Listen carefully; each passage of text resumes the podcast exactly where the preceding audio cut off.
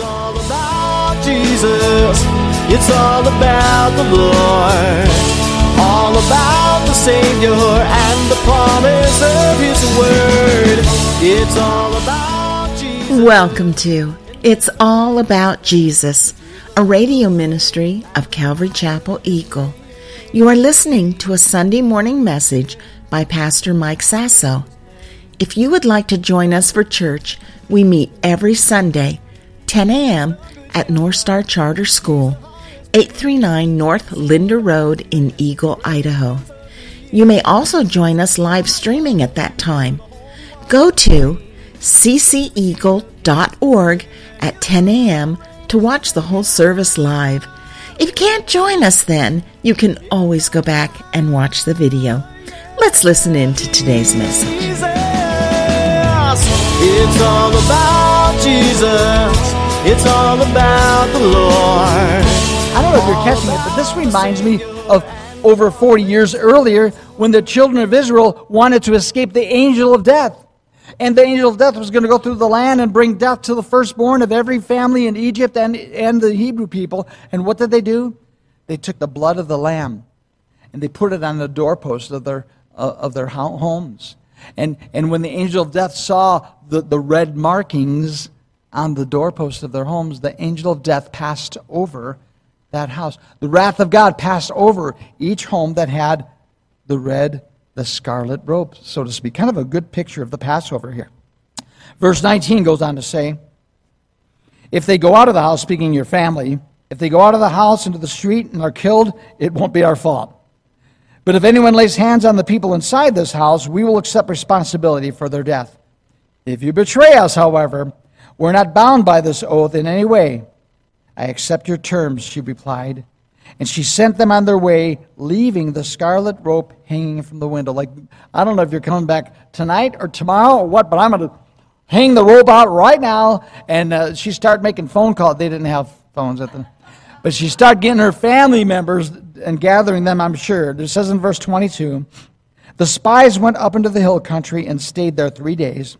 The men who were chasing them searched everywhere along the road, but they finally returned without success. Then the two spies came down from the hill country, crossed the Jordan River, and reported to Joshua all that had happened to them. Look at verse 24. The Lord has given us the whole land, they said, for all the people of the land are terrified of us. This is quite different than the first time they sent spies into the land, right? Remember the 12 spies that went in Israel 40 years earlier and came back to Moses and said, We can't go out there. There's giants in the land. Sure, the, the food is plentiful, the grapes are big, everything looks wonderful, but they're going to kill us. We look like grasshoppers in their sight. Remember the story? These spies came back with a little bit different story. So here's your first fill in Rahab's spiritual salvation came because of her faith in the true God. Faith in the true God. Why do I put it like that? Because a lot of people think that faith is everything. Just faith. Just believe in yourself, right? You got to just believe. Well, it's not just believe. You got to believe in the right things. You got to have faith in the true God. Too many times, people, especially some of the health and wealth and positive confession teachers of today, will try to talk you into having faith in faith. Well, if you have faith, you could move mountains, and you could do this, and you could do that. You could speak to the disease, and it'll go away. You could be healthy, wealthy, and wise if you have faith. You just got to believe. You know, that sounds too much like, uh, what was that book, The Secret? You just speak to the universe, and you could have what you want. It's an old lie that keeps coming back up. You know what? Rahab's spiritual salvation came because of her faith in the true God. If God didn't say it, then you can't say it. If He didn't promise it, then you can't claim it but you have faith in the true God. And then she soon entered into the covenant of, of the family of Israel. And eventually she became a member of the family, actually, the family line leading to Jesus Christ. We'll get to that in a moment. But her deliverance and, and that of her family depended on this, this red marking on her window, the scarlet thread suspended from her window, identifying her home as under the blood, so to speak. When Jericho fell and all of its other inheritance, excuse me, inhabitants perished, uh, this thin, blood red line constituted a very slender hope for Rahab, but was everything she needed.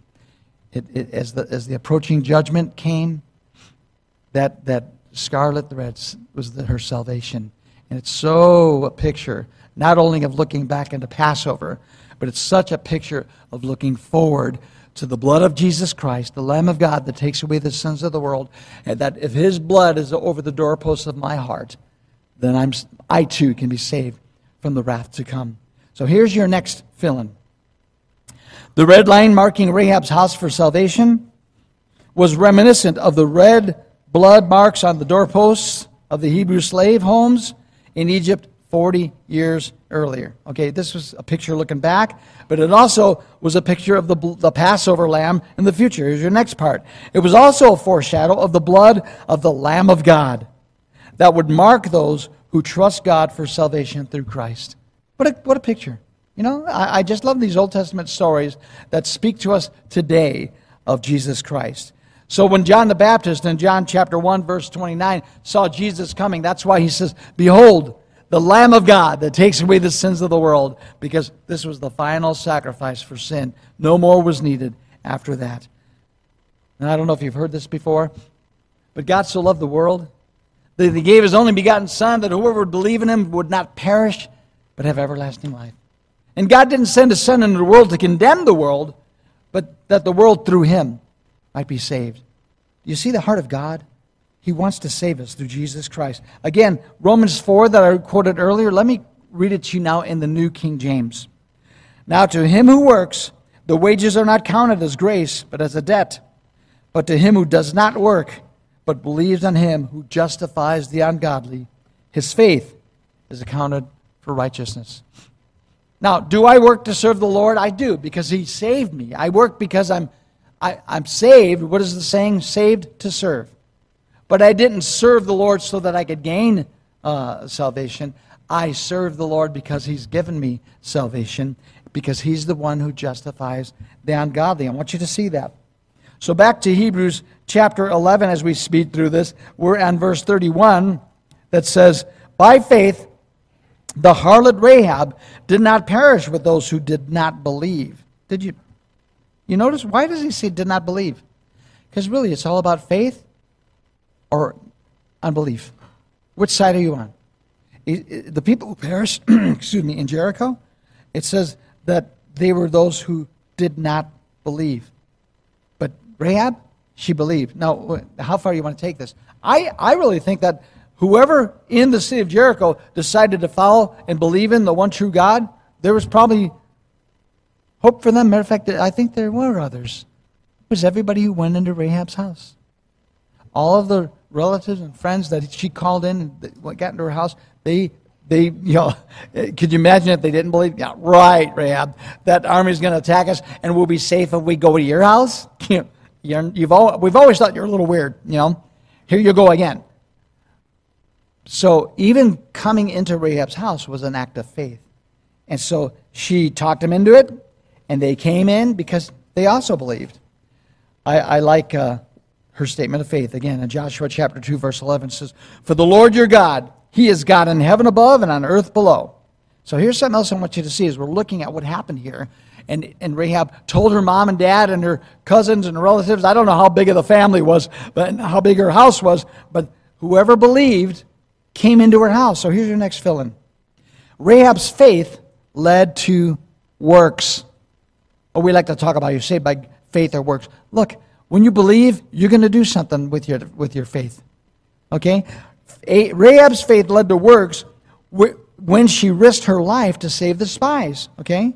As a matter of fact, later, small groups are going to look at some of these verses, but I just want to read it to you right now in James chapter 2, when James makes the arguments about are you saved by just grace alone, or are you saved by grace plus works? How do you, how do you listen to what he says? He mentions Rahab. James chapter 2, verse 25. Likewise, was not Rahab the harlot also justified by works when she received the messengers and sent them out another way? For as the body without the spirit is dead, so faith without works is dead. Folks, I believe in the grace of God.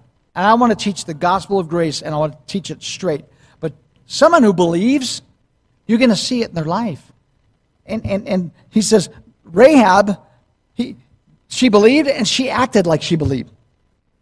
I guess we should make a bumper sticker. Act like you believe. Somebody do that, okay? That's I'll put out my car. Act like you believe, because if you believe, you're going to act like it, right? So it reminded me of an old saying that I believe came from Martin Luther, and it's your next fill in. You might have already looked at it and, and figured it out. Faith alone saves, but saving faith is never alone. I'll say it again faith alone saves, but saving faith is never alone. The thing is, yes, I don't earn my salvation. I don't get right with God because I did anything good. It's because Christ did something good for me. He paid for my sins on the cross. And I come to Him by His grace through faith. But now, if I believe, I live like I believe. And faith alone saves, but saving faith is never alone. So, though she was a harlot, she was saved by faith and, and even brought into the human ancestry of Christ. I want you to see this in Matthew chapter 1, verse 5, and I'll just put it up on the screen. it gives you a, a, as we're going through the genealogies, Matthew gives you the genealogy of, of Jesus on Joseph's side, okay? And Rahab is right in there. How did a prostitute get around Boy, religious people would hate that, right? But God did this to show us how we're saved by grace through faith, even Rahab made it in and got recognition. There's hope for you, my friend. There's hope for you and I because it's not because of our goodness, it's because of His goodness and what He did for us. Not what we do for Him, what He did for us. And when we receive what He did for us, we can't help but to do for Him. We can't help but to want to live for Him. So Rahab, think about it, became the great granddaughter of King David. How's that go? An ancestor of Jesus Christ on Joseph's side. Now, here's your next fill in. I want you to catch this. Rahab's faith was contagious because it also saved her family. Her faith was contagious, and meaning not, not, not just saved her family because she forced them, they believed they wouldn't have come over. They wouldn't have decided, let's camp out at Rahab's house for a while because it was not a good place with a good reputation. But her family and friends, mom and dad, cousins, uncles, I don't know who all was included, doesn't give us a number. But it took faith to go, I think we need to move in with Rahab for a while. So it was contagious where even they believed and they were saved as well by faith. In, uh, in Joshua chapter 6, at the end of the story, which we haven't got to yet in the walls of Jericho, in verse 23, it says that the young men who had been spies went in and brought out Rahab, her father, her mother, her brothers, and all that she had, so that they brought out her relatives and left them outside the camp of Israel. After the invasion was over, after the collapse of Jericho, they found them in, in one place in peace, and they brought them out. So now, Let's look at the story of Jericho. I told you I'm switching the verses around, covered verse 31 before 30, because Actually, Rahab's story started first. But the fall of Jericho. I've got to mention, though, that as I've looked this up, I remembered, isn't, you know, we, I've had a couple Israel trips. I've been blessed enough to go to Israel and drive out into the desert and go to visit the ruins of Jericho.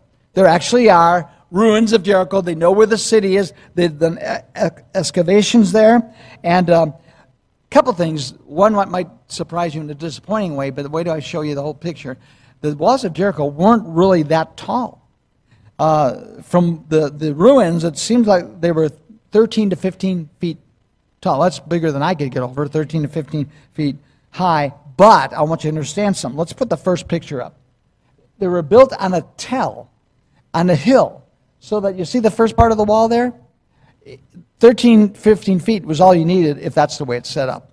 Now, this is not a photograph of Jericho. This is a diagram to get you to get the picture of it, okay? So I want you to look at the next image. This would be a better overview of the whole city. It, there was a double wall built upon a tell, a hill, and so it, it was at the edge of the hill. There were maybe 15 feet walls with towers, intermittent towers around the city. So when the, the city fell, am I doing a spoiler alert? You already know the story, right? When the walls fell, let's look at the next picture it would make now this is just showing you pieces of the wall. Maybe the whole wall fell maybe just sections but however it was it made a rampart that it's like how am i going to get up there? That's high. Crumble crumble crumble. All i have to do is walk up these. It's like little steps that, that, that the invading army could enter into these holes in the wall, or if not the whole wall was down, it was just one big rampart where they could, they could just climb up the stairs and go into the city from every direction, and there was no defense. You see that? Kind of interesting. This is from archaeological digs of Jericho to give you some insight of what they were up against. So uh, I, I appreciate this. I like to see how history verifies the scriptures. Now, let's look at the story in parts. I'm not going to read the whole thing. We got like 15 minutes left together. But I'm going to give you sections from Joshua chapter 6, again from the New Living because it reads like a story quite well. Uh, chapter 6, Joshua, verse 1. Now the gates of Jericho were tightly shut because the people were afraid of the Israelites. No one was allowed to go in or out, to go out or in. Uh, but the Lord said to Joshua, I have given you Jericho, its king and its strong warriors. You and your fighting men should march around the town once a day for six days. Seven priests will walk ahead of the ark, each carrying a ram's horn, and on the seventh day, you're to march around the town seven times. It didn't look like they were taking a Sabbath this week, okay? And uh, the priest blowing the horns when, when, they're walking around, when you hear the priest uh, give one big long blast of the ram's horn, have all the people shout as loud as they can, then the walls of the town will collapse and the people can charge straight up into the town. What would you do if you were a soldier and your general told you this was the plan? This took faith, okay? This, you better believe God. If you're going to, uh, you know, you, you read the whole Old Testament and you read stories of the conquest of the cities in Canaan, and almost every one of them, you better believe God if you're to try to pull this off or, or just stay home, right? Now, let's jump to verse 15. On the seventh day, the Israelites got up at dawn and marched around the town as they had done before. But this, this time, they went around the town seven times. And the seventh time around, the priests sounded a long blast of their horns. Joshua commanded the people, Shout, for the Lord has given you the town. I wonder what they shouted. I wonder what they tell us. They didn't tell us. Jericho and everything in it must be completely destroyed as an offering to the Lord. Only Rahab, the prostitute, and the others in her house will be spared, for she protected our spies. See, she's being remembered here. Let's jump to verse 22. Meanwhile, after the, the battle was over, Joshua said to the two spies, Keep your promise. Go to the prostitute's house and bring her out, along with all her family. The men who had been spies went in and brought out Rahab because they knew which one she was. And her fa- listen, her father, mother, brothers, and all other relatives who were with her. They didn't give us a number, but Whoever believed went into that house of Rahab. They moved her whole family to a safe place near the camp of Israel. Then the Israelites burnt the town and everything in it. Oh, now, by the way, that's another thing about the ruins of Jericho. If you go there today, you will find not only have all the walls collapsed, and as a matter of fact, uh, my tour guide, when I went, uh, told me if you notice that the way the walls have collapsed, they've collapsed outward they find all kinds of interesting things in archaeology, you know, and the entire city shows signs of a fire, that the whole the whole city was burnt. And it says that the Israelites burned down the town and everything in it. Only the things made of silver, gold, or bronze, or iron were kept for the treasury of the Lord's house.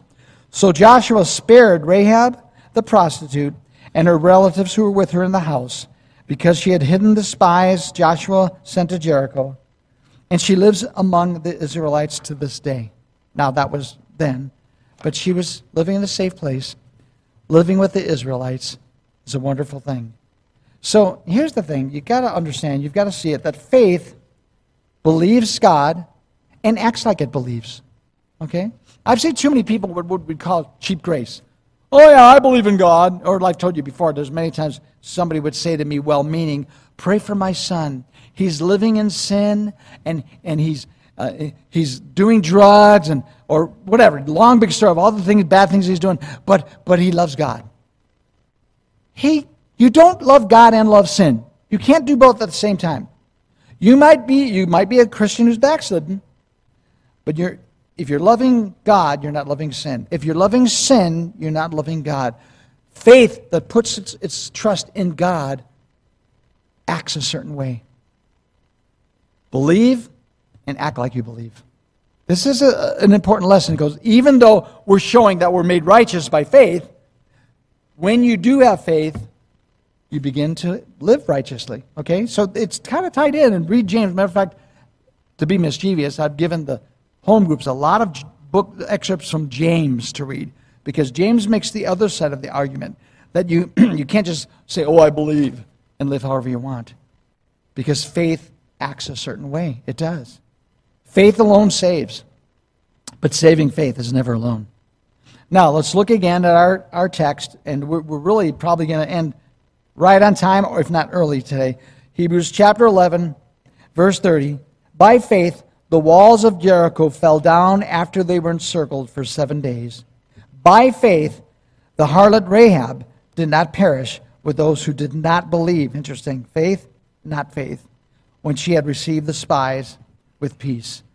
And so faith qualifies the unqualified.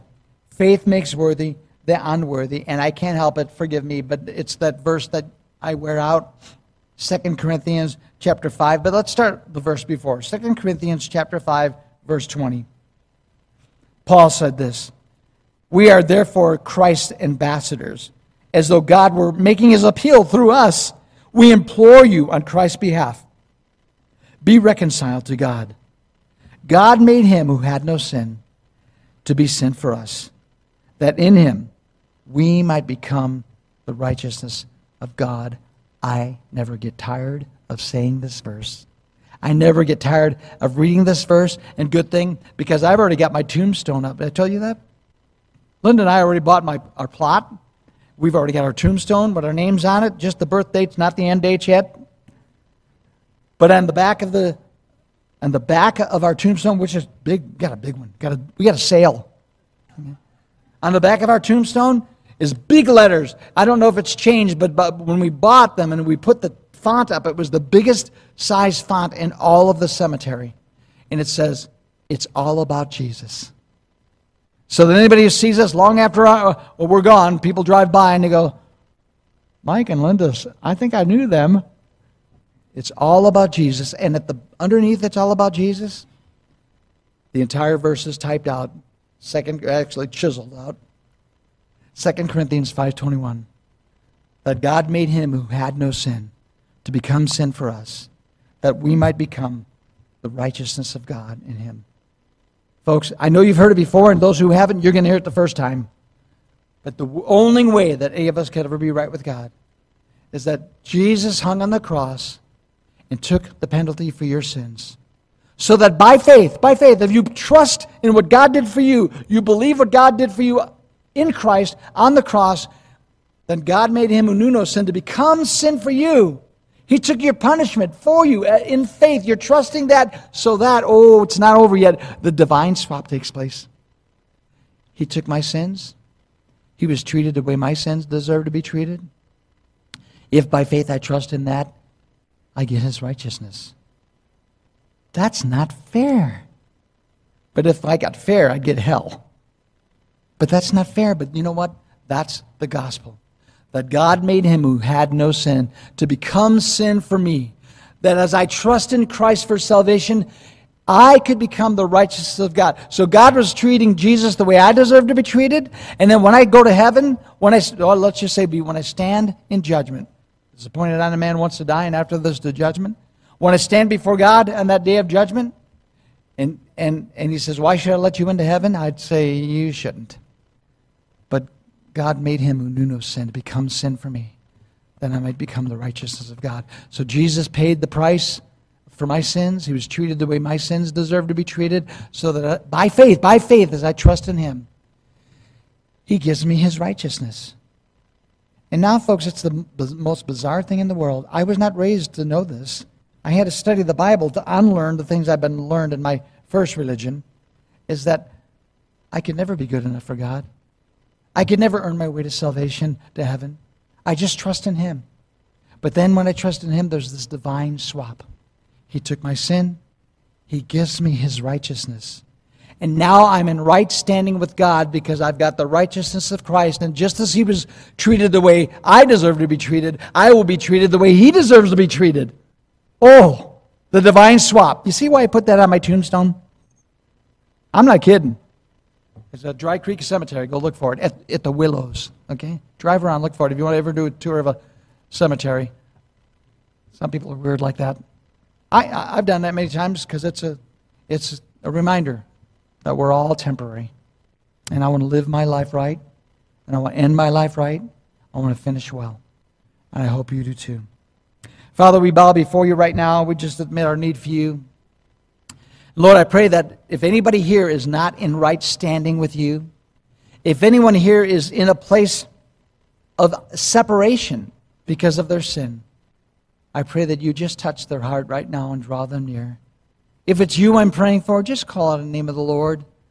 All it takes, yes, you're unworthy. Yes, you're unqualified, but He makes the unworthy worthy. And He qualifies the unqualified. And if you will call upon Him in faith and just say, Jesus, I know that I'm a sinner. I need you. I know that you died for my sins. Forgive me of my sins.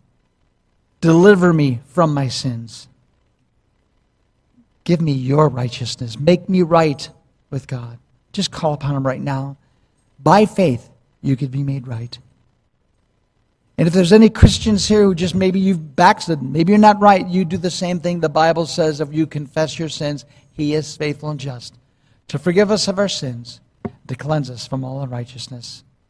Now's your day. Today's your time. The, the, the day and time is right here, right now. Just call upon Him. Get right.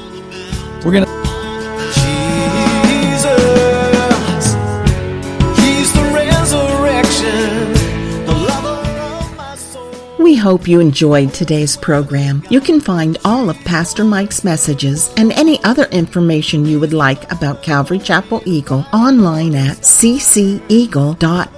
In iTunes, you can subscribe to the podcast Calvary Chapel Eagle Sunday morning. If you are new to the area and don't already have a home church, we would love for you to come check us out. We meet every Sunday, 10 a.m. at North Star Charter School, 839 North Linder Road in Eagle. That is one block north of Highway 44. You can call or text the church phone at 208 891 2635. Once again, you can get any information you need at cceagle.org. There you will also find a link to join our Facebook page. So until next time, remember, it's all about Jesus. Yeah,